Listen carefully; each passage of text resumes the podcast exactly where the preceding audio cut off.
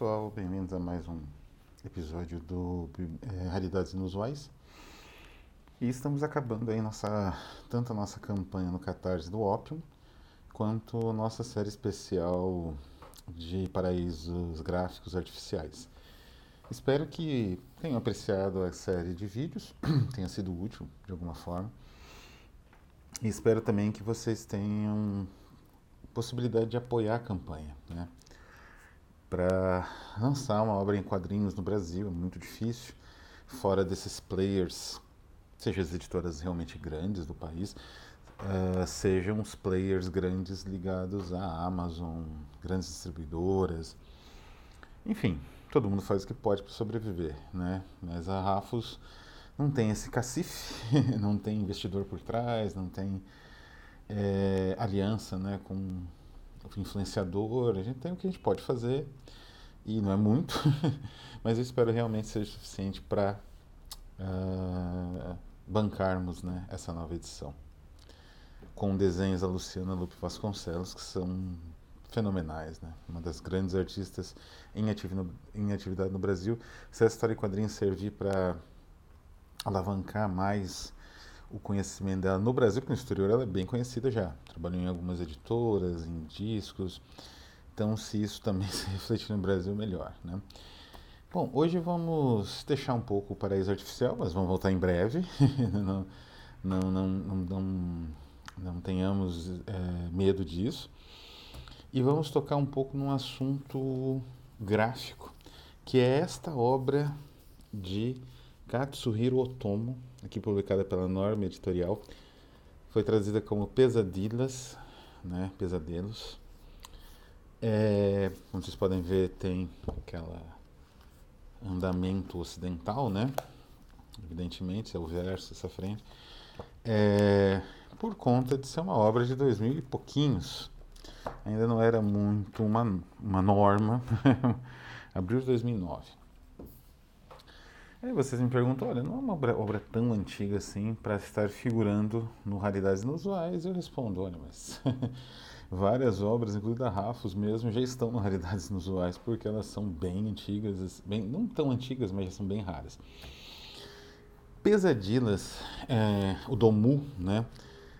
Eu procurei edições novas, só encontrei edição japonesa, que é caríssima, é, é lindíssima, assim, é uma reimpressão com uma qualidade absurda. Né? Aliás, as edições japonesas são muito boas, né? eles têm é, propostas editoriais, às vezes, assim, muito interessantes. Né? A barreira idiomática é sempre um problema, mas é, livros de arte, assim, são realmente espetaculares as edições japonesas. Ah, o preço também pelo envio, né, do, praticamente do outro lado do planeta Terra. Mas do que, que trata esta obra em especial? Ela foi publicada em 82 ou 83, se não me engano. Acho que foi seriada em 82 e saiu em 83. Para vocês terem uma ideia, já em 84 ela ganhou um prêmio de literatura bem importante no Japão, que não costumava premiar mangás, ainda mais nesse formato de.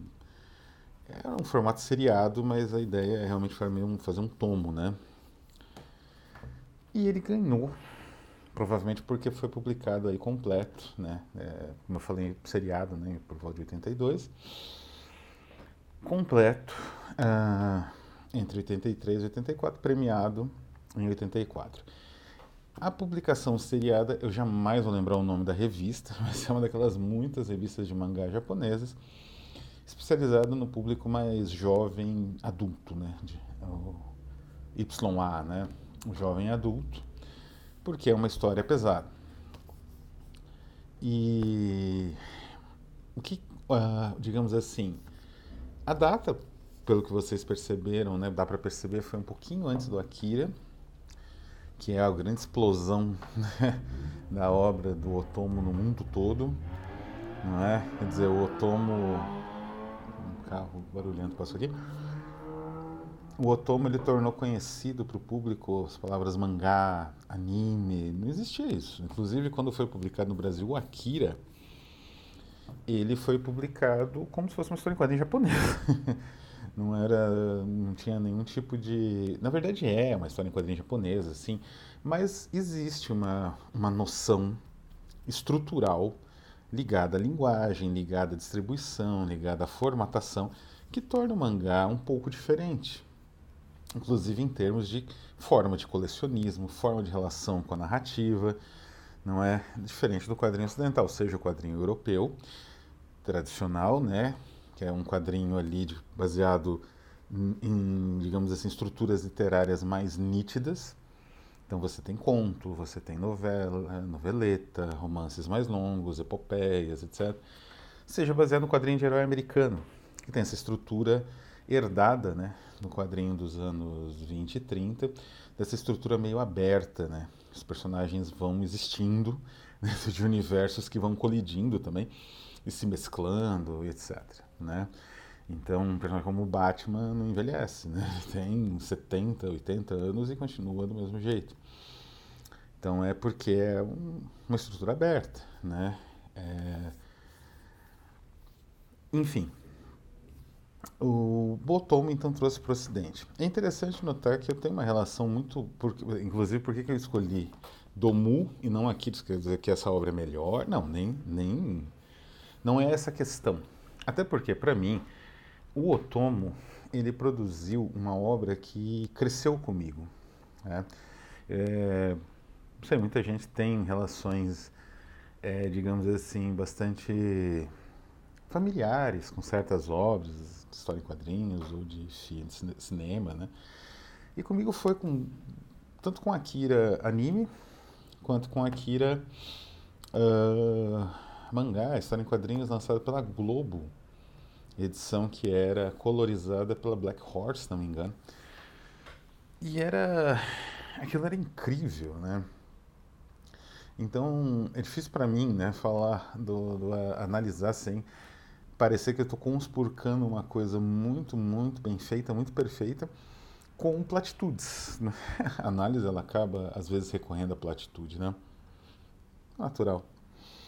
E isso me lembra uma história que o nosso tradutor, o Fábio Wack, contou a respeito de um, de um grande pesquisador que ele analisou, publicou artigos né, sobre todas as obras do Goethe, menos sobre afinidades eletivas, né? eu não lembro qual agora, que essa obra, perguntaram até para ele né, o porquê dele nunca ter publicado nada a respeito dessa obra do Goethe, ele falou que era perfeita demais, né? O que, que ele poderia fazer analisando?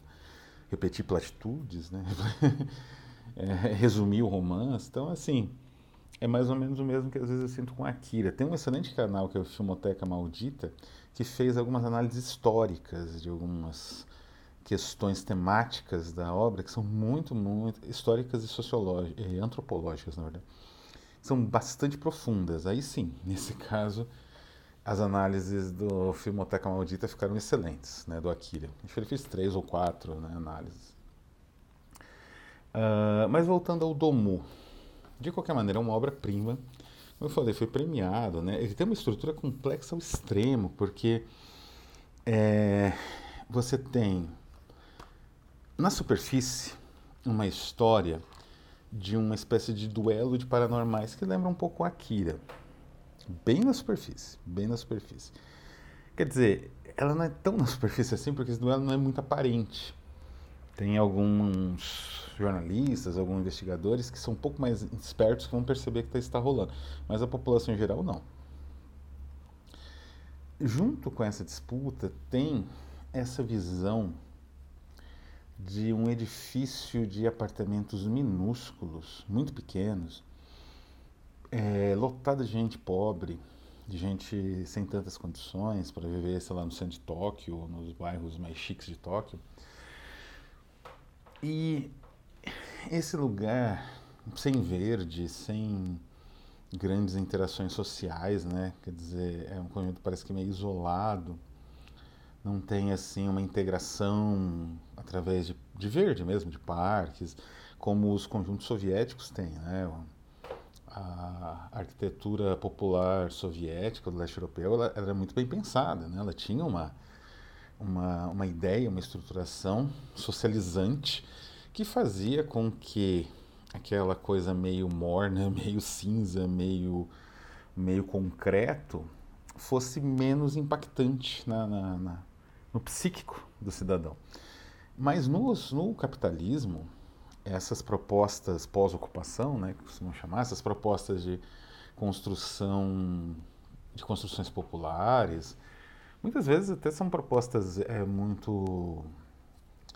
Uh, que tem até uma ideia, digamos assim, interessante, ou uma proposta geral que não deixa de ter aspectos. Uh, uh, uh, de socialização mesmo, até mesmo, né? Através, por exemplo, de financiamento coletivo, no sentido de, não de financiamento coletivo na internet, mas no sentido de cooperativas, né? Então, montar cooperativas, todo mundo tem que montar junto, não pode ser uma coisa isolada, um monta e, não é?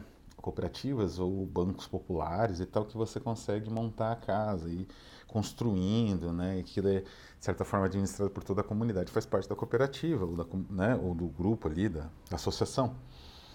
Mas o, a própria essência do capitalismo faz com que tende esses, esses conjuntos, eles tendem a um certo isolamento geográfico, né? Eu me lembro que em Campo Grande, por exemplo, tinha um conjunto que chamava Coab, era o nome Coab, era o nome da, do programa habitacional, mas passou a ser o nome por extensão, né? Passou a ser o nome desses conjuntos habitacionais em geral. E na Coab era longe. Você pegava o transporte coletivo, o ônibus, né? E andava e era assim. Eu ia de manhã, voltava à tarde, mas era um lugar meio escuro, meio ermo, né? Então, veja bem, a, essa estrutura ela é falha, né? Porque por conta do capitalismo não querer essas casas iguaizinhas próximas, sei lá, de um, de um shopping ou de uma região mais valorizada em termos de preço do imóvel, essas pessoas são chutadas para longe. E é isso que trata Pesadilhas, em essência, né? A luta dos paranormais ela é uma parte da trama, mas a trama essencial e o personagem principal é o prédio, né? E esse conjunto que aqui aparece como uma espécie de cubo fechado. E essa representação dos prédios, desse prédio é espetacular. Veja bem.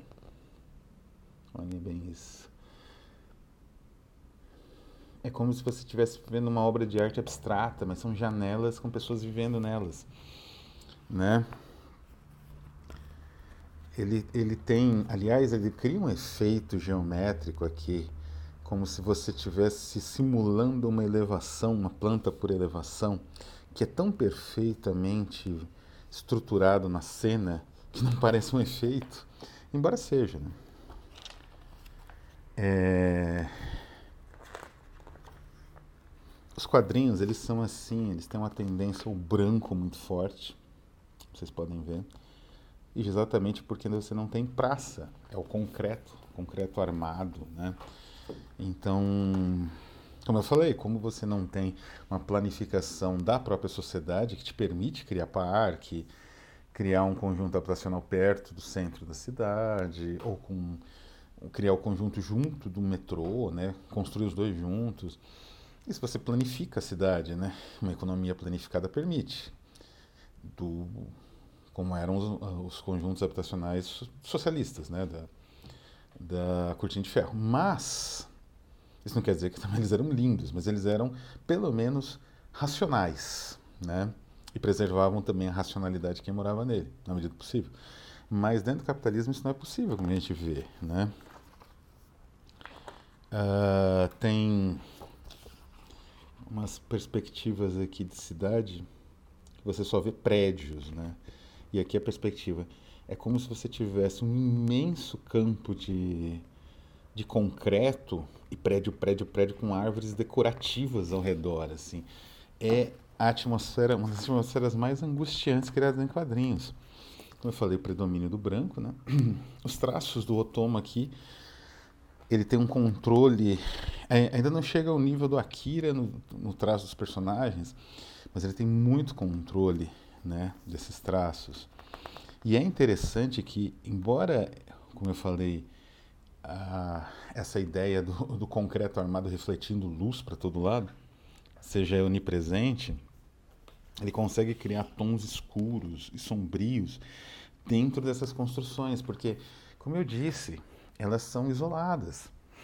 Então, coisas, o que acontece ali é meio difícil até de você entender ou investigar direito, um pouco essa ideia. É como se, isso é muita ideia, inclusive o Tomo comentou a respeito em entrevistas, depois da publicação da obra e da premiação também, que é como se fosse um organismo, inclusive, né? É muito difícil você ter noção de tudo que acontece nesse organismo. Tem um determinado momento aqui. Olha, a noite, né? Quer dizer, o dia é esses efeitos aqui, como esse aqui da luz, isso aqui é iluminação pública, bastante falha, né? Normal nesses conjuntos habitacionais. E aqui o policial Esses efeitos expressionistas são simplesmente espetaculares, né? É coisa minimalista. Né? O Otomo ele tem um, uma percepção minimalista de, de detalhes. Ele, ele consegue manipular bem esses elementos minimalistas. E aqui, não é? Quer dizer, o negativo do dia, né? É assim que fica o conjunto habitacional. Então, é como se fosse um organismo. Tem um determinado momento que tem uma luta entre dois personagens, uma luta psíquica. É difícil falar da trama sem dar spoilers, porque os dois personagens são fascinantes e inacreditáveis. Eles são mais ou menos um, uma primeira visão do que seria o Tetsu e o próprio Akira. Só que com mais elementos uh, do próprio personagem, tem vida, né? O Akira, ele era praticamente um, um guinea pig, né? Um porquinho de laboratório, não tinha vida, né? Aqui os dois têm, e é, eles assim, é um velho e uma menina, né? Quer dizer, é quase que uma oposição etária também, né? E numa parte do duelo é muito interessante que um deles aciona o gás de um prédio e o outro percebe por conta de ter poderes psíquicos, né? Ele consegue perceber. Isso aqui de qual? Ele percebe que está tendo um vazamento, mas aonde? Né? É o adversário, né? Os dois estão um quer meio que tocar o terror, né? É, semear o caos e o outro personagem quer combater isso, salvar as pessoas o mesmo possível. Né? E ela, é, eles, o que, que faz o personagem que uh, quer combater o caos? Começa a estourar todas as janelas, todas, de todo o, o edifício. Então é mais ou menos isso. Você não tem uma, a menor noção do que está acontecendo nesse universo. É um universo é, fechado em si mesmo, né? E com pessoas que vivem ali quase que uma vida isolada do resto do mundo, né? por conta desse isolamento físico mesmo, né? Imposto, como é um, digamos assim, um conjunto habitacional voltado às classes baixas, às classes trabalhadoras, isso é imposto pelo próprio estruturação social do capitalismo, né? Então você não quer que esses, essas pessoas tenham facilidade, né? mesmo nesse conjunto habitacional, mesmo elas servindo, né? Você não quer que elas estejam próximas do centro da cidade, né? Então, tem de tudo aqui, né? São apresentados vários personagens do, do prédio.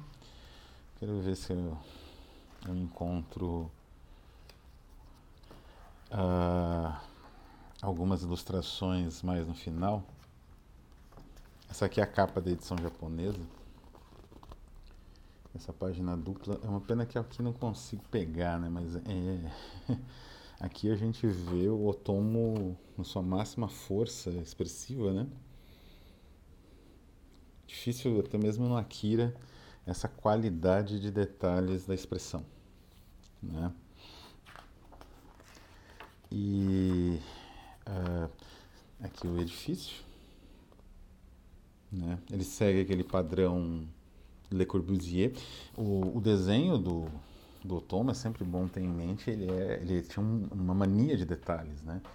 Ele era um maníaco por detalhes, então ele ia né, desenhando, desenhando, desenhando. Tem muitos esboços, né? as obras completas dele são uns três, quatro cadernos de esboços, né? E então o prédio ele é assim, ele tem detalhamentos extremos, né? Essas, essas passarelas aqui, né? Que é típico de Copan da vida, abertas, né? É muito sofisticado. É uma HQ que é, entende-se porque ganhou o prêmio, porque narrativamente, se as imagens são esse nível espetacular de estrutura, a narrativa é igualmente uh, multiforme, né? Porque existe, como eu falei, um, uma disputa de paranormais ao estilo Scanners, né? Mas é muito mais sofisticada que no Scanners, porque é, essa luta ela se dá nesse edifício, enquanto outras lutas, outras, é, inclusive por por culpa dos próprios paranormais, né, que estão acionando diversas coisas ali, e a polícia não está entendendo o que está acontecendo, vai prender, vai fazer batida, né? E ali acaba encontrando outros conflitos, né? Então são vários conflitos que vão acontecendo meio que simultaneamente e dentro desse, desse edifício monstruoso. Né? Então é, é, a estrutura da história é muito complexa, né? É, é ela não tem um, digamos assim, um clímax só, ela tem vários clímax ali dentro em que você vai descobrindo cada vez mais elementos, né? Não chega a ser um plot twist, é uma descoberta, como eu falei, como se você estivesse andando dentro de um edifício lotado de gente procurando alguma coisa, né? Que é mais ou menos o que os personagens estão fazendo, os investigadores, jornalistas. E é interessante porque o próprio Otomo ele chegou a não exatamente morar, né? Mas parece que ele ele foi vizinho de uma região desses edifícios, da periferia de Tóquio, né? Porque ele falou que ele se formado e mudou para lá para estudar, trabalhar. E é exatamente essa ideia, né? Quer dizer, o edifício ele ele é gigantesco, feito para as pessoas pobres e com muito pouca possibilidade social dessas pessoas terem algum tipo de, né, sei lá, uh, como eu falei, forma de interação para manter a racionalidade. Inclusive, sem, sem dar muitos spoilers, o parque é um parque infantil, que era um lugar bem horripilante na história por, por motivos que eu não vou dizer quais, mas pro final os personagens meio que redescobrem o parque. Então é interessante isso, né? É um, uma visão de que um implemento de socialização, de, das pessoas ficarem juntas e terem alguma solidariedade ali, foi redescoberto. Né? É mais ou menos a. É, é bonita a cena, inclusive, ela me lembra indiretamente, provavelmente talvez seja inspiração até. Ela me lembra o final de Ikiru, que é o filme Viver, de Akira Kurosawa, em que no final o, funcionário público conseguiu a lei ali enfrentando Deus e o mundo, né, para conseguir fazer o parque infantil das crianças da periferia da, do bairro, né, que ele trabalhava ali, saneamento, ele morre no meio da neve, é uma das cenas mais tristes e bonitas do cinema, né? Ele morre no meio da neve no parque infantil. A cena é muito parecida aqui no Pesadilhas, não é? Então é, é isso que torna, acho que o Otomo esse artista gigantesco, né? Ele tinha uma percepção criativa muito sofisticada, um domínio artístico absurdo do detalhamento e da, da, da visão do horror uh, materializado nas coisas, né? Não só na tecnologia, essas coisas abstratas, não, materializada no objeto cotidiano, né? Como no caso do prédio. No Akira, isso vai ser o sinônimo da distopia, né? Como também ele tinha uma sensibilidade de resgatar certos elementos com, uma, com um refinamento, com uma delicadeza tanto no traço quanto na percepção, né, que são muito próprios dele, né, e que fazem dele um dos grandes mangaka da história do mangá japonês, de uma forma geral, e autor provavelmente de uma das grandes animações, não é só anime, uma das grandes animações da história da, da arte da animação, e com Domu, pesadilhas, né? Na verdade, Domu significa sonho infantil. Ele constrói a partir de certas influências do cinema americano, né? Do David Cronenberg, do Brian De Palma. Ele constrói uma história muito complexa e ao mesmo tempo muito sensível e muito, digamos assim, japonesa, até mesmo nesse sentido da industrialização acelerada e da despersonalização radical do cidadão japonês por conta dessa industrialização e dessas imposições ocidentais. Então é isso. É mais um paraíso gráfico de um dos grandes mestres que ainda temos aí vivo. Um abraço a todos e até a próxima.